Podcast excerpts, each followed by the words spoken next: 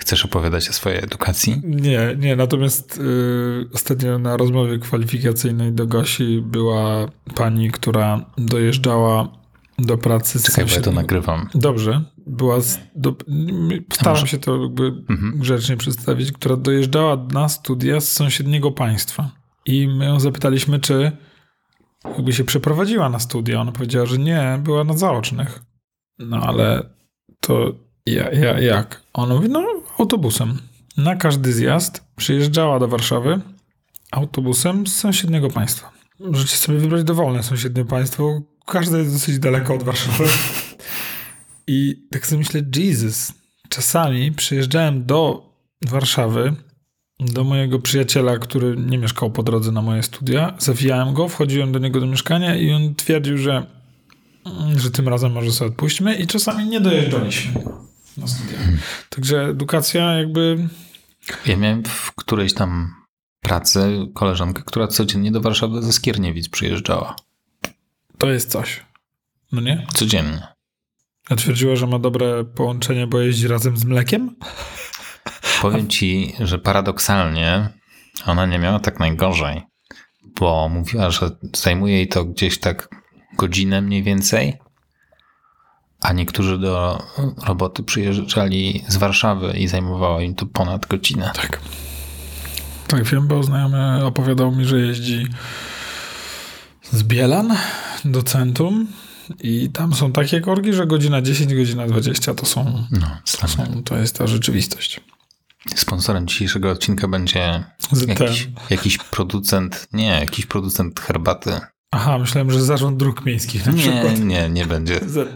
Będziemy siorbać dużo. Grzegorz zrobił taką pyszną, aromatyczną herbatę. To jest moja ulubiona herbata w ogóle. Po pierwsze zawsze Earl Grey i Ilmach albo Ahmad to są herbaty. I to najgorsze jest to, że Ahmada pokazała mi moja teściowa. W sensie jakby Ahmada pokazała twoja teściowa? I spróbuję to ograć. I absolutnie od tamtego czasu to jest dla mnie symbol mocnej herbaty. Okej. Mówiłem ci, że ja piję tak mocną herbatę i tak dużo, że... Ja na przykład szczurka od razu wyjmuję, a Grzegorz musi potopić szczura. Tak, ja tak go wrzucałeś, to pomyślałem sobie, w zasadzie potopiłbym go u siebie. To miał tak mocno, że się już światło słoneczne odbijało od niego zupełnie. Ja jak rozmawiałem kiedyś z jakąś panią doktor i powiedziałem jej, jakie herbaty i jak dużo ich pije, to ona powiedziała, nie musi pan pić kawy. Absolutnie nie musi pan żałować, że pan nie pije kawy.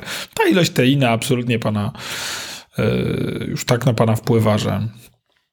I jestem też dodatkowo herbacianym turystą. Czyli jeżeli jestem u kogoś w domu, to lubię wypić jego herbatę. Na zasadzie to, co jemu smakuje, to ja lubię to spróbować. A, myślałem, że po plantacjach jeździsz. To pewnie przed nami, ale nie zapomnę, więc jak byliśmy we Włoszech i poszliśmy z Dina spacer i ona dostała kawę, która jej smakowała, a ja dostałem herbatę, która była kwaśna. To było niesamowite. To była tak fatalna. Ja jeszcze nie piłem w życiu tak złej herbaty. A piłem różne.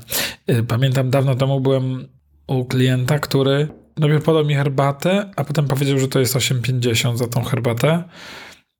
Ale powiedział, nie, proszę nie wyciągnąć portfelu. Odliczę pana od rachunku.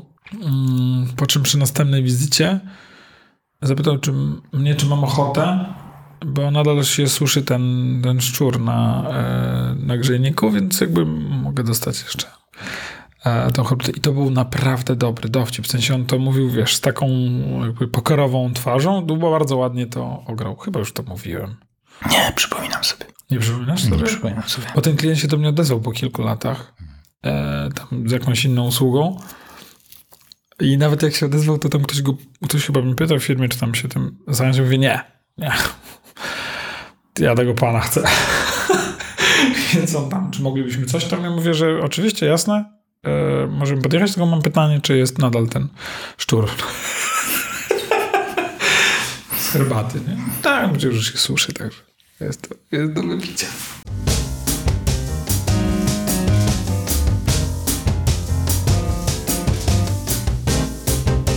Troszeczkę oczywiście zmienię temat, bo bardzo lubię to robić, ale Strasznie mi się podoba nasze nowe studio. Tak? No. Cieszę się, bo się właśnie bardzo, bardzo... Mnie bardzo cieszy, jak dążysz do doskonałości tych nagrań. To mnie bardzo, bardzo cieszy. Idziemy w dobrą stronę. Ostatnio rozmawiałem... Może wygląda to komicznie, setup cały, ale... To tylko my to widzimy. Nie rozumiem, czemu powiesiłeś marchewki, ale jakby rozumiem, słuchaj, że poprawiają akustykę. Tak, absolutnie. Wchłaniają dźwięk. Tak. Bo drodzy słuchacze, Michał stwierdził, tu muszą wisieć marchewki i na przykład nie mogą być to pietruszki. Także dzisiaj rano kupowałem specjalnie do studia kilo. Tak. I skoro jesteśmy przy marchewkach, to muszę cię zapytać o bardzo ważną sprawę. Czy masz ochotę się przywitać? Nie jest aż tak późno, bo... Bywało gorzej. 2 odcinki temu przywitaliśmy się mniej więcej w połowie. W połowie, a może nawet dalej. Tak. Cześć wszystkim. Z tej strony. Zawsze można to wyciąć na szczęście. Nie. Grzegorz, the man, Saturday.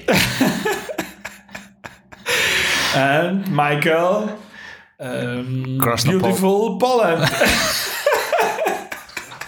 Też przetłumaczyłem. A czemu nie?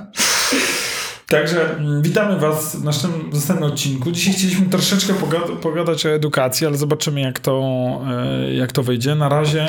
Jak mi Grzesiek zdradził tak, że czy chcemy o edukacji pogadać, to ja się od razu przestraszyłem, że chcę o mojej edukacji porozmawiać i ja nie chcę o mojej edukacji rozmawiać. I Grzesiek potem stwierdził, że o swojej w sumie też nie chciał specjalnie rozmawiać. Znaczy wiesz co, no ja jestem... Absolutnie mam... Ty byłeś dobrym uczniem na pewno. Nie. Byłeś. Teraz tak tylko mówisz, żeby mi... Wiesz co, w podstawówce byłem dobrym uczniem. Natomiast byłem jednym z 3 osób w klasie, która miała najgorsze zachowanie. Obok mnie był kolega, któremu zdarzało się coś wypić. Drugi kolega, który palił. A co było twoim konikiem? Ja dużo gadałem. I ja na przykład nie lubię bullshitu i nie lubiłem bullshitu już od dzieciństwa, więc jak nauczyciel robił rzeczy, które mi się nie podobają albo z którymi się nie zgadzałem, to byłem w tej kwestii bardzo werbalny. A ponieważ większość z nauczycieli mówiła do mnie jeszcze Darek, pamiętając mojego ojca, co wskazuje w jakim wieku oni byli, to daje do myślenia, z jakich te epoki pochodzili. Więc jakby nie za bardzo im się wydawało, że może być jakiś szczyl, który mówi, co mu się wydaje, a co nie. Okay.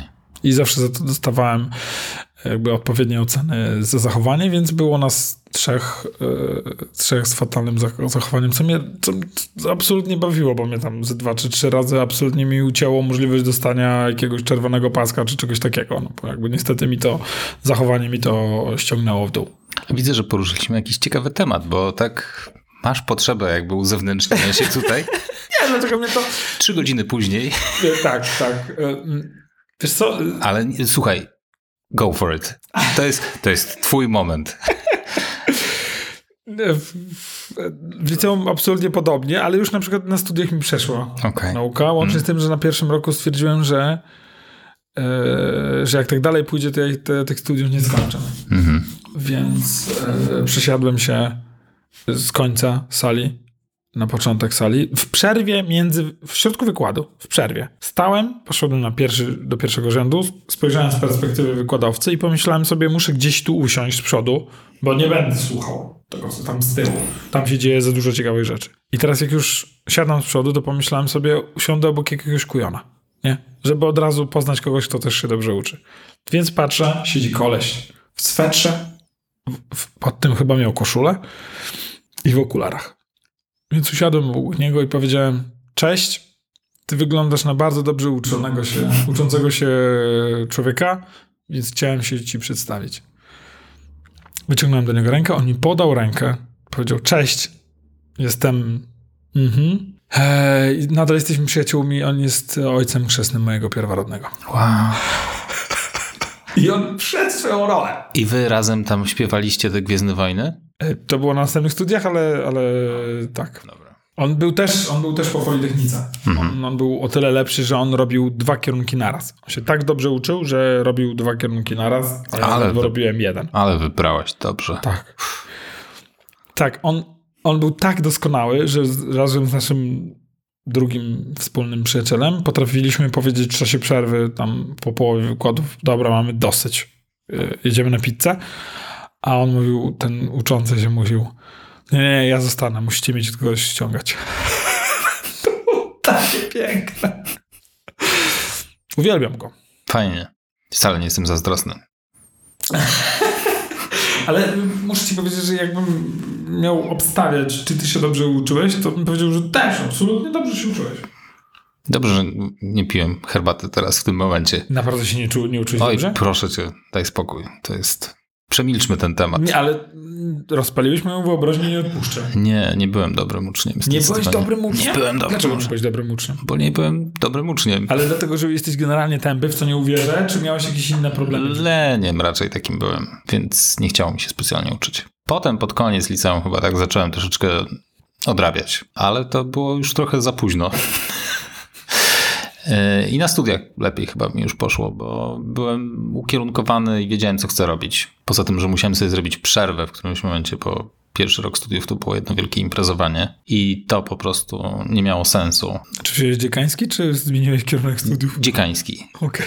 I dopiero wtedy zatęskniłem za tym i dopiero jak wróciłem, to z taką pełną determinacją, że to jest to, co chcę robić. I wtedy to miało sens tak naprawdę i zaczęło mi to wtedy frajdę sprawiać i się temu oddałem kompletnie. Niesamowite, absolutnie. Więc jest bardzo duży kontrast między liceum a studiami u mnie. Taki 180 stopni.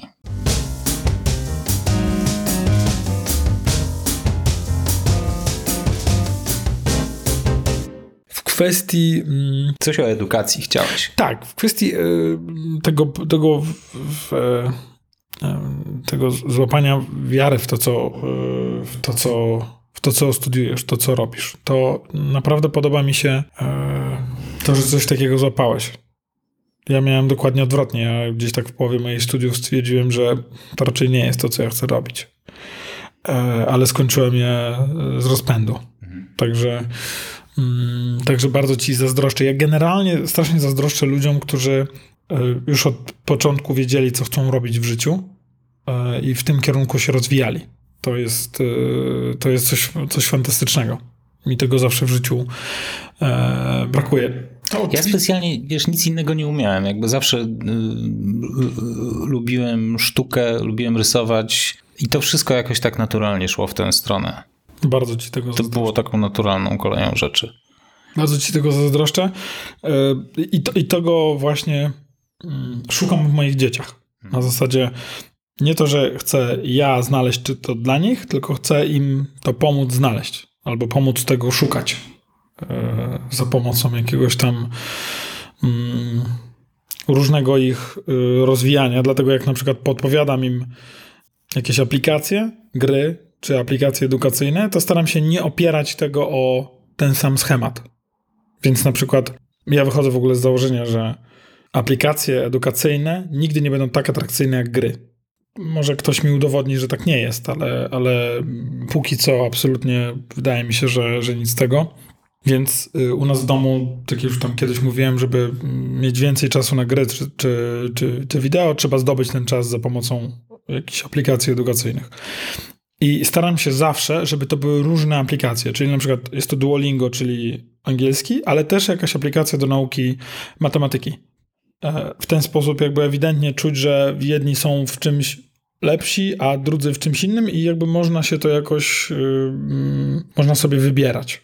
Więc mam dwóch synów, którzy jeden jedzie w kierunku chyba języków, drugi w kierunku matematyki, a najlepsza jest Zośka, która... Być może będzie po prostu dyplomatą, bo najczęściej nakręca ich, żeby oni jej robili różne aplikacje, w sensie zdobywali punkty w tych aplikacjach i ona sobie tam za pomocą tego zdobywa, a najczęściej próbuje na nas wpłynąć, żebyśmy my jej po prostu dali ten czas z jakiegoś powodu. Czy nie obawiasz się, że w tej metodzie nie ma za dużo technologii? Że w jakiś sposób, wiadomo, poznają technologię, ale też się od niej uzależniają? Na pewno jest takie ryzyko. Natomiast zastanawiam się, czy to nie jest tak, jak kiedyś ludzie twierdzili, że czytanie to zło.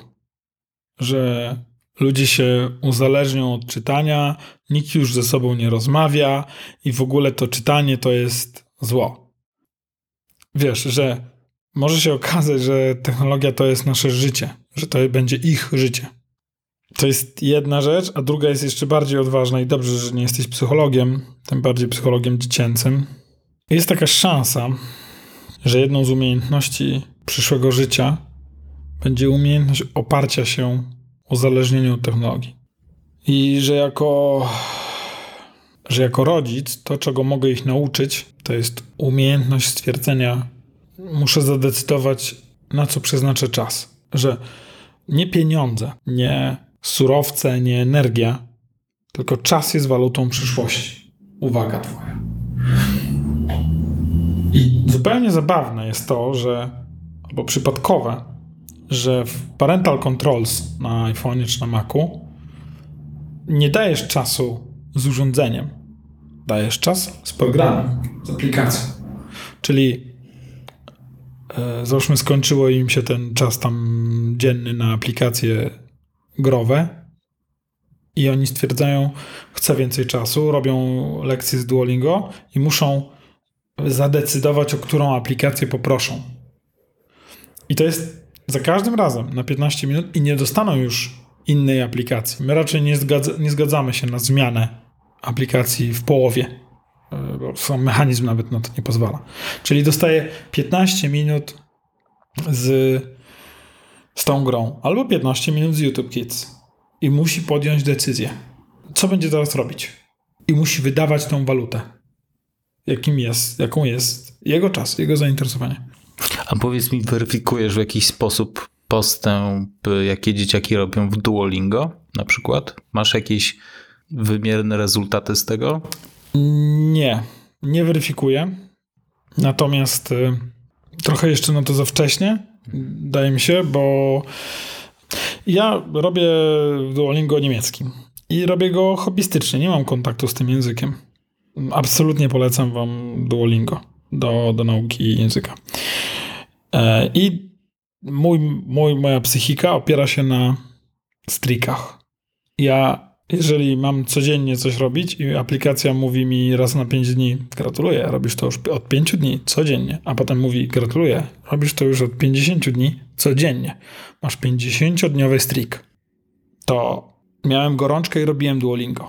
Wychodziłem z imprezy po to, żeby zrobić Duolingo, bo nie chcę przerywać strika. I mam teraz... Jak wyjedziesz na wakacje, to ja chcę, żebyś też utrzymywał taki strik z nagrywaniem podcastów. Zawsze. Będziesz wracał na weekend, prawda? Albo nagrać. Już nawet myślałem, że usiądę sobie na pomoście i jakby, wiesz, to mi naprawdę przeszkadza, żarty żartami. Mi przeszkadza świadomość tego, że moglibyśmy przerwać, rozczarować miliony naszych odbiorców, że jakby w tym tygodniu nie ma, prawda? No. Jakby nie mogę tego przerwać. Mam teraz 500 dni prawie, tam 480 dni strika w Duolingo. I wracając do twojego pytania, czy weryfikuję jakoś swój poziom niemieckiego? No nie. W sensie jakby, no wiesz, jakby nie mam z kim gadać po niemiecku. No jakbyś włączył teraz taki ProSieben. Więc ostatnio siedziałem u mojej mamy, skakałem między kanałami i wskoczyłem niechcący na niemieckie disco polo. Jakiś Hans ubrany w niemieckie spodenki na tle Alp sobie coś tam śpiewał i ja to rozumiałem, co było niesamowite. W sensie myślę, Jesus, po raz pierwszy rozumiem niemiecką piosenkę, prawda? Oprócz 1, 2, 3, Polizei.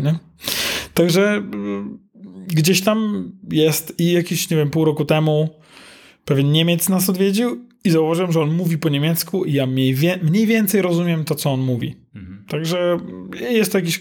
Ja to zaznaczałem głównie raczej w kierunku dbania o pewne neurony w swojej głowie po jakichś informacjach covidowych i tak dalej, że może dojść do jakiejś mgły covidowej, więc staram się codziennie jakbyś zmurzyć nad jakąś tam aplikacją właśnie, która każe ci myśleć, co ten wyraz oznacza i tak dalej. To piękna historia. Więc ja myślę, że tą jakże przydługą... Ja myślę, że to jest w ogóle odcinek, w którym poznajemy Grzegorza. O, to na pewno. No. I na pewno babcia Ele Grzegorza, która też wypowiadała się tak przydługimi klamrami i historiami, że aż czasami człowiek się gubił, do czego ona wraca. Dlatego zawsze jak tak odjeżdżam, staram się nawrócić, więc wracając, jakby odpowiadając tą przydługą klamrą na twoje zapytanie, czy weryfikuje ich poziom? Nie, bo zdaję sobie sprawę, że to, co ma dać im Duolingo, ma dać im zrozumienie tego, co się do nich mówi po angielsku. Czyli na razie ten poziom. Pytanie, czy oni to robią z takiego przymusu trochę, bo wiesz, to trochę inaczej działa, kiedy dzieciaka się do czegoś zmusza, a trochę inaczej jest, jak jest tam jakaś taka minimalna inicjatywa, chęć, nie? To ten odbiór wtedy zawsze jest inny trochę. I czy oni nie robią tego trochę na zasadzie, okej, odfajkuję teraz tych 20 czy tam 15 minut tego Duolingo, to będę mógł potem porobić coś innego. No. Wiesz co, oni słuchają tego podcastu, jestem pewien, że go wysłuchają i udzielą nam odpowiedzi na to. Podejrzewam, że każdy rodzic zna odpowiedź na to pytanie. I tyle. I możemy zakończyć. Taka ona jest, bo tak jak powiedziałem, słuchają tego podcastu. No. Więc tak, oczywiście robią to z własnej chęci i nie mogą. Pierwsze co robią, to wstają rano i jakby robią Duolingo. Dokładnie tak. Ale ja zdaję sobie sprawę, że taka jest rzeczywistość. Są aplikacje, które uczą na przykład matematyki i jestem z nich bardzo zadowolony. Podrzucę kilka do linków do tego podcastu. Wydaje mi się, że zabawniej jest, można łatwiej ograć matematykę niż języki za pomocą aplikacji. Więc to jest jakby to, co mi się bardziej podoba. Na pewno moim zdaniem w kwestii nauki języków są jakby dwa progi, które trzeba pokonać. Pierwszy próg to zrozumienie. Jeżeli nie rozumiesz tego, co do ciebie mówią, to ciężko będzie ci uczyć gramatyki, budowy zdań i tak dalej. To jest pierwszy próg. I wydaje mi się, że Duolingo jest w stanie przeskoczyć na pewno regularną nauką i jest w stanie przekroczyć ten próg. To jest do zrobienia. Drugi próg to jest próg mówienia, żeby mówić. Żeby mieć odwagę mówienia w tym języku. Tu nie wiem, czy Duolingo jest w stanie pomóc. Na pewno są ćwiczenia, które powodują, że musisz coś powiedzieć i wydaje mi się, że też mogą tutaj pomóc. Trzeci punkt to jest jakby pewna wydajność w tym języku, nie? Żeby mówić dobrze, żeby mówić dokładnie, żeby mówić jakby poprawnie wymawiać zdania, wyrazy. Tu myślę, że będzie najtrudniej jakiejkolwiek aplikacji to osiągnąć, ale na pewno samo osłuchanie w wymowie wyrazów pomoże. Więc jakby zdaję sobie sprawę z pewnych niedoskonałości tego rozwiązania, ale z drugiej strony, jak patrzę w statystyki dzieciaków, to widzę, że na przykład mają, 2 godziny z urządzeniem tego dnia, z czego 40 minut to Duolingo. Ten wymóg zdobywania czasu spowodował te 40 minut, bo gdybym powiedział, macie 2 godziny dziennie bez żadnego wysiłku, to by 2 godziny grali. Nie znam aplikacji, która jest bardziej atrakcyjna od gry. Masz tam wykupiony jakiś plan? Nie. Duolingo absolutnie można... Bo tam też są Są i one pakiety. Są wtedy... W sensie wtedy Duolingo się nie reklamuje. Samo się reklamuje. Natomiast to jest zabawne, bo trochę nie rozumiem, dlaczego tak jest. To może jakiś nauczyciel angielskiego by mi podpowiedział. Jak dziecko robi lekcje w Duolingo, to jak się myli, to spada mu poziom serduszek. Masz 5. I jak spadnie ci do zera, to nie możesz robić następnych lekcji. Musisz robić ćwiczenia, które zdobywają te serduszka. Czyli musisz się cofnąć do takiego bardzo prostego ćwiczenia, które tam ci zdobywa te serduszka. I trochę tego nie rozumiem. No bo jakby sam mechanizm robienia lekcji nie przepuści cię przez lekcję, jeżeli nie zrobisz wszystkich w końcu dobrze. No, więc jakby troszkę nie rozumiem tych serduszek. Natomiast ja mam przy tych 500 prawie dniach strika, mam taką ilość tam punktów natrzaskanych, że mam nieskończoną liczbę serc. Gdzieś tam jest tak znaczek nieskończoności, więc nie wiem, z czego to wynika. Może przy takiej ilości doświadczenia tam po prostu mówią, dobra, mamy to gdzieś, on już robi to codziennie, więc jakby niech sobie tam klika, nie? Natomiast dzieciakom to przeszkadza i to ich denerwuje. Mhm. To, co na pewno tutaj mi trochę ja popełniam błąd na pewno, to, że staram się zawsze, żeby było tak samo. Więc zarówno siedmiolatek, jak i dziewięciolatek dostają taką samą ilość czasu za zrobienie jednej lekcji w Duolingo. Więc dziewięciolatkowi zajmuje to 3 minuty do 5, a siedmiolatkowi zajmuje to trochę dłużej, bo jeszcze ma problemy z czytaniem, a Duolingo w pewnych momentach wymaga od ciebie czytania. Więc tak troszeczkę jest to nieładne. No ale nie chcę jakby tworzyć osobnych mechanizmów. Dodatkowo jeszcze niestety Duolingo, było kiedyś coś takiego jak Duolingo Kids i już tego nie ma. Mhm. Wycofali się. Nie wiem dlaczego.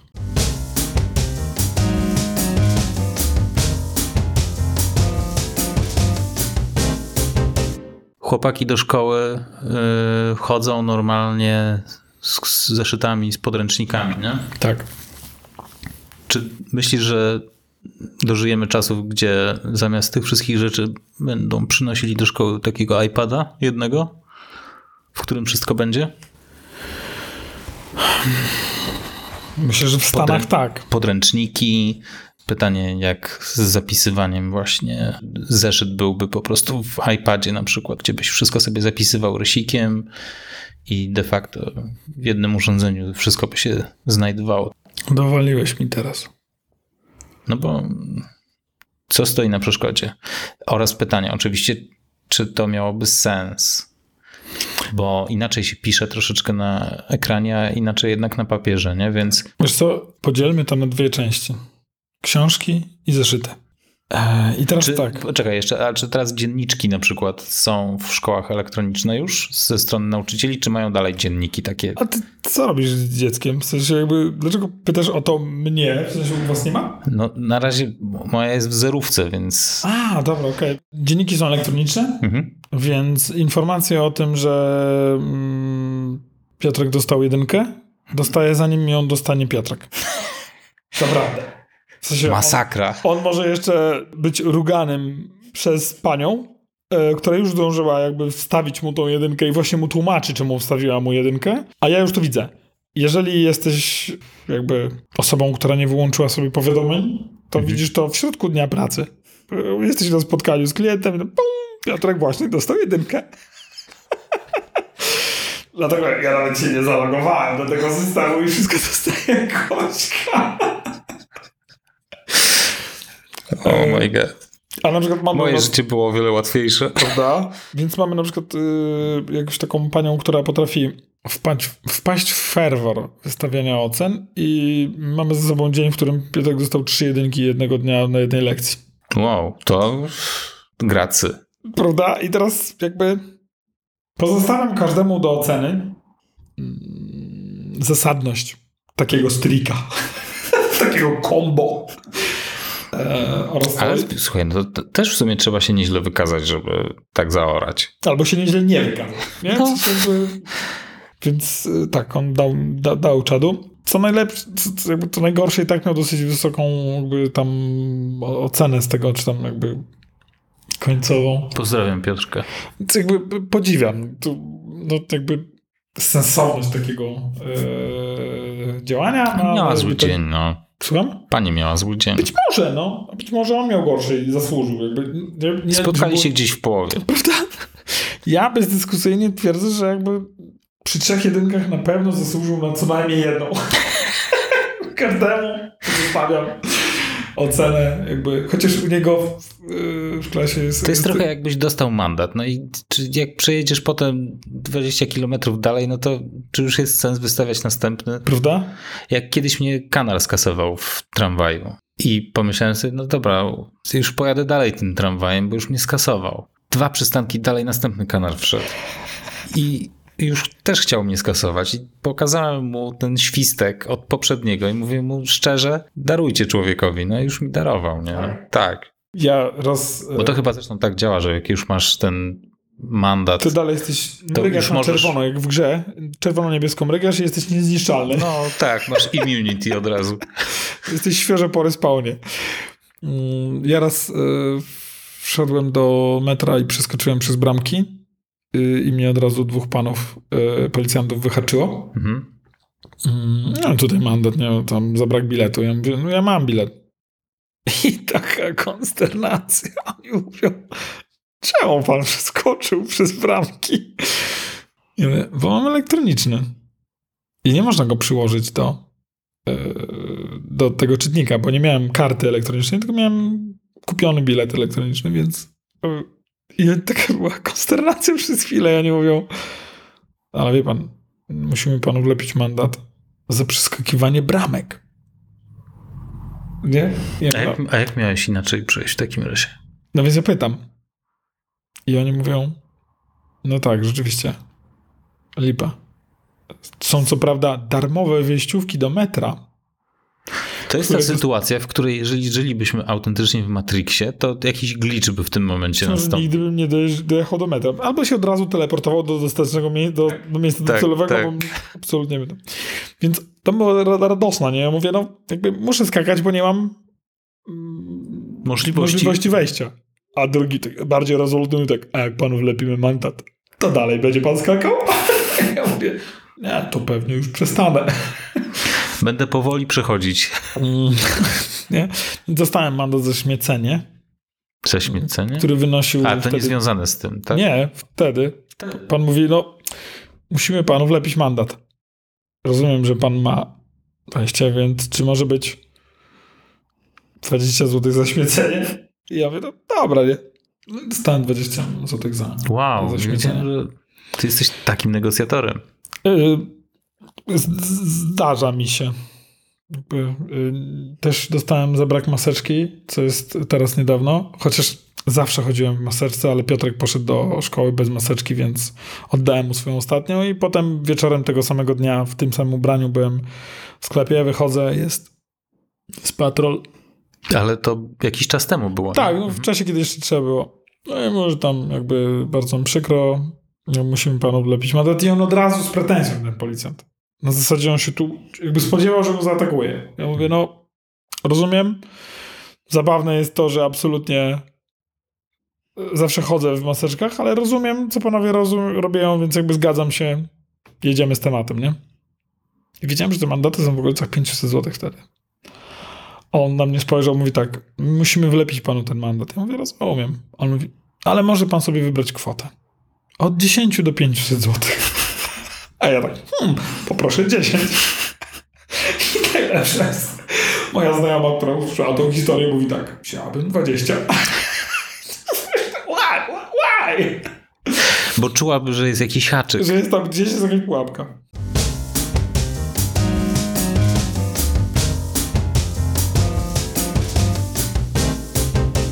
No dobra, ale trochę odbiegliśmy. W kwestii tych książek rozwaliłeś mnie tym pytaniem, bo chociaż system absolutnie nie jest dla to gotowy, ale książki, które ma Piotrek, prawdopodobnie są w wersji cyfrowej, więc ja mógłbym mu je zeskanować i wrzucić na iPada i powiedzieć mu, masz tu wszystkie swoje książki, możesz ich używać w szkole, możesz wziąć sobie ten iPad. Mógłbym zapytać panią nauczycielkę, czy Piotrek może być z iPadem w szkole. Dyskusyjne jest to, jak zareagowałoby otoczenie, ale to na razie zostawmy. Książki absolutnie są do zrobienia. No myślę w takiej dalszej perspektywie, że tych parunastu lat, jak duża byłaby właśnie potrzeba, żeby tachać to cały czas ze sobą, no bo pamiętam, że ten plecak zawsze ważył sporo. Tak. A jeżeli możesz mieć to wszystko w jednym urządzeniu, to skraca upraszcza całą historię, nie? O tyle mnie ukuło, dało mi do myślenia to, co powiedziałeś, że to jest do zrobienia. Na pewno usłyszeliśmy, że Michał nie może chodzić w zegarku do szkoły, do przedszkola. No, Nina też miała w zerówce, ale też zostali poinstruowani, że żadne smartwatche nie mogą być. Tak. Może być zwykły zegarek. To przykre. No, dlaczego? Ale smart już nie. Dlaczego? No, słuchaj, jednak to nie jest wtedy taki gadżet.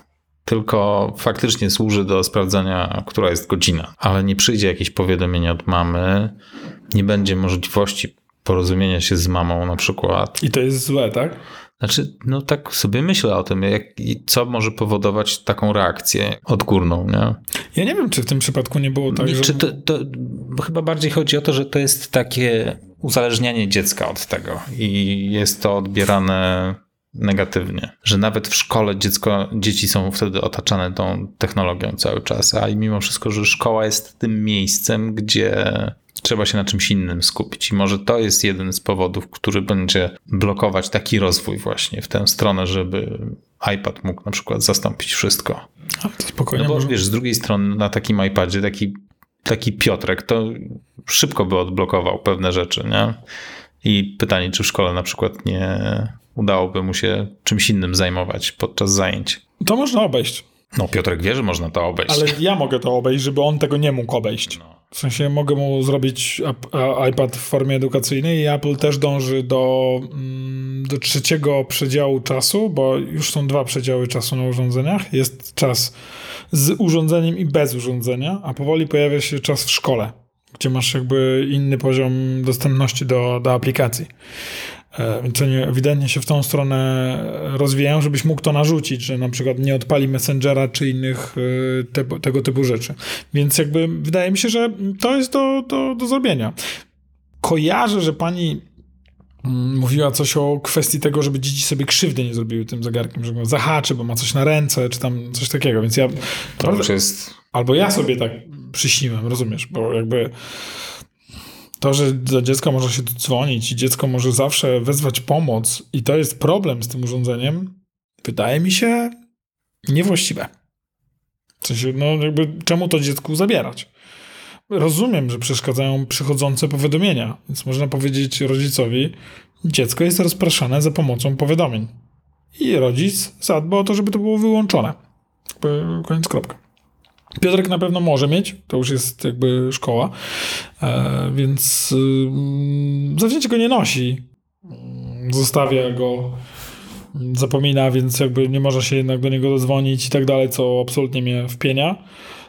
Chociaż ostatnio powiedział, że chciałby mieć możliwość płacenia zegarkiem, więc mu obiecałem, że jak będzie go nosił, to mu to zrobię, bo ostatnio mi znajoma powiedziała, ta sama znajoma z Krakowa, pozdrawiam, że starają się ich znajomi dawać dzieciakom gotówkę po to, żeby te dzieci mogły się uczyć o tym, o obrocie gotówkowym, o tym, żeby jakby szanować pieniądz i tak dalej. I tak do mnie dotarło, że może na przekór właśnie trzeba robić odwrotnie, bo dzieci prawie na pewno będą żyły w świecie bezgotówkowym, gdzie te pieniądze nie są dla ciebie rzeczywiste, że to nagle jakby znikają ci z konta i tyle, jakby już jakby musisz właśnie rozumieć wartość rzeczy bez jakby widzenia tego, tych papierków.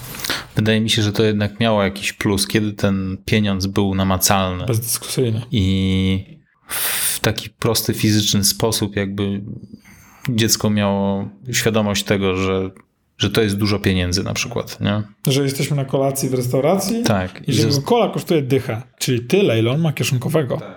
I że jak on poprosi drugą czy trzecią kolę, to właśnie idzie jego drugie albo trzecie kieszonkowe. No. Równowartość. No i mamy edukacyjny test teraz. Wpadliśmy na pomysł, nie jest to głęboko przemyślana sprawa, że jak będziemy chodzić z dzieciakami do restauracji, to oni płacą za 10% swojego zamówienia. W związku z tym podnieśliśmy im kieszonkowe, żeby można było to, żeby było ich stać. No i obserwujemy to na razie, jakby dopiero zaczynamy i tak dalej. I też myślę, że dobrze byłoby, żeby to zacząć, tak, że oni dostaną to w gotówce i jakby jesteśmy w restauracji i mówimy im tyle i tyle. Płacić. Za rok 25%.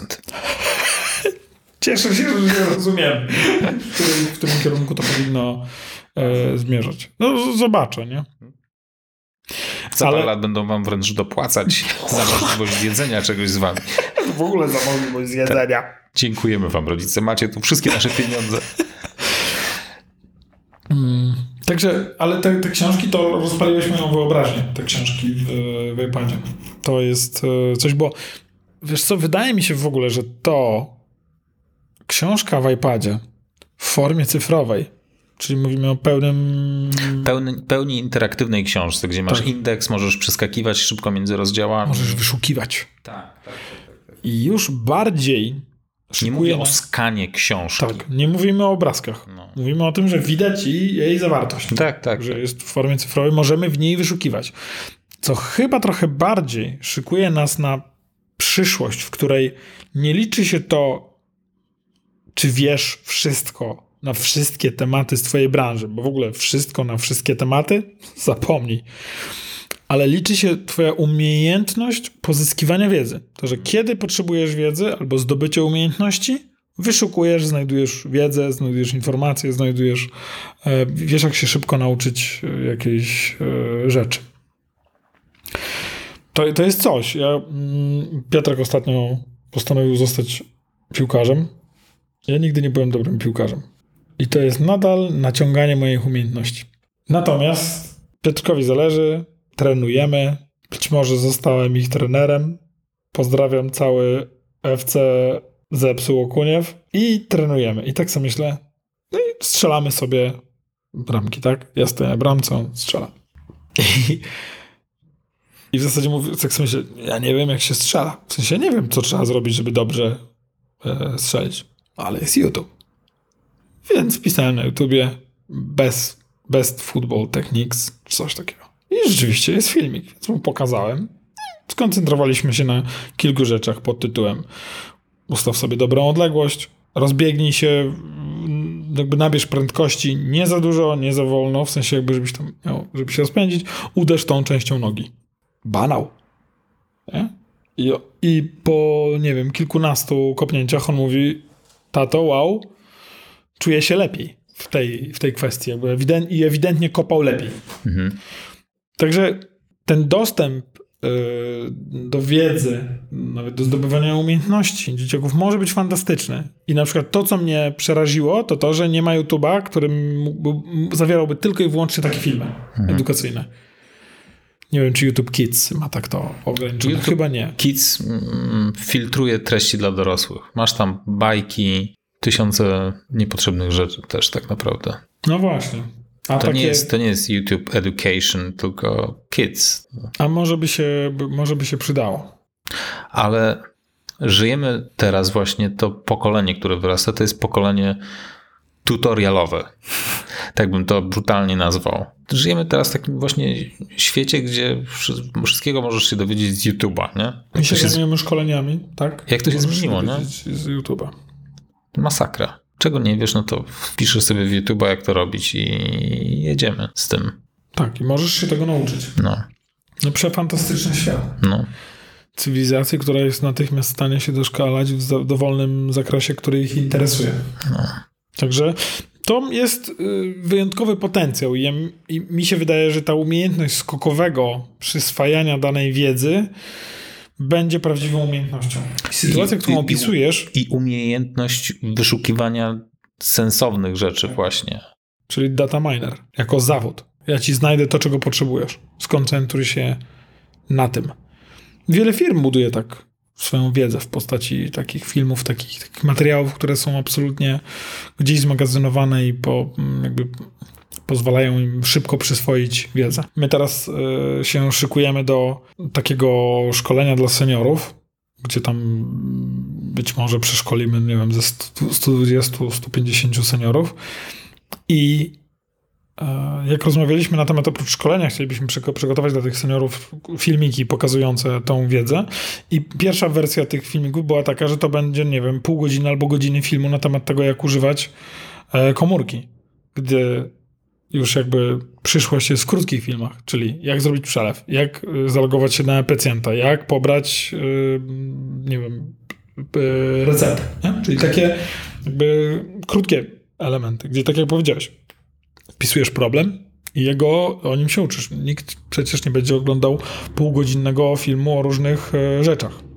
I ja podejrzewam, że ci ludzie, którzy mają to wpisane, oglądali całość tych materiałów siedząc i tak naprawdę jeszcze oglądając Futramę na telewizorze obok. Trochę chłonęli, a trochę nie. Raczej nie. Zawijamy na dzisiaj. Tak. Grzegorzu.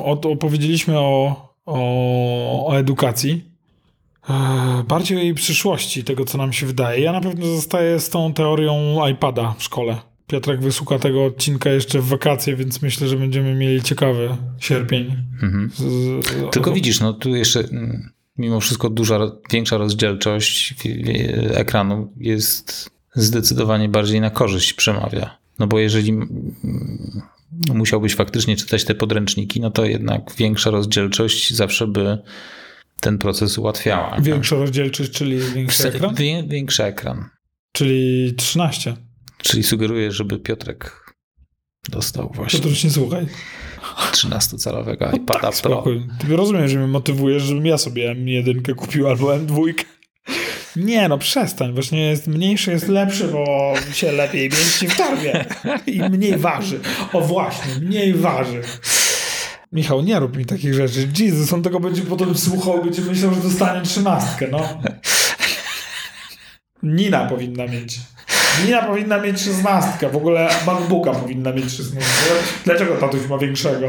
Ona na szczęście słucha przez chwilę tego podcastu, ale wiem, że do końca już nie dochodzi. Następny zacznę od tego fragmentu. To był dany odcinek. Tak. O, właśnie Zosia poprosiła o więcej czasu z YouTube Kids. To tyle z edukacją. No dobrze. To co? Miłego weekendu, Grzesiu. Tak, bo większość ludzi tego słucha w jakiś czwartek, piątek, więc my wam też życzymy miłego weekendu. Tak, by się zgadzało. Dziękujemy wam bardzo za wysłuchanie tego odcinka. Pozdrawiam was bardzo czule. Michał Krasnopolski oraz Grzegorz Sobotka. Pozdrawiamy.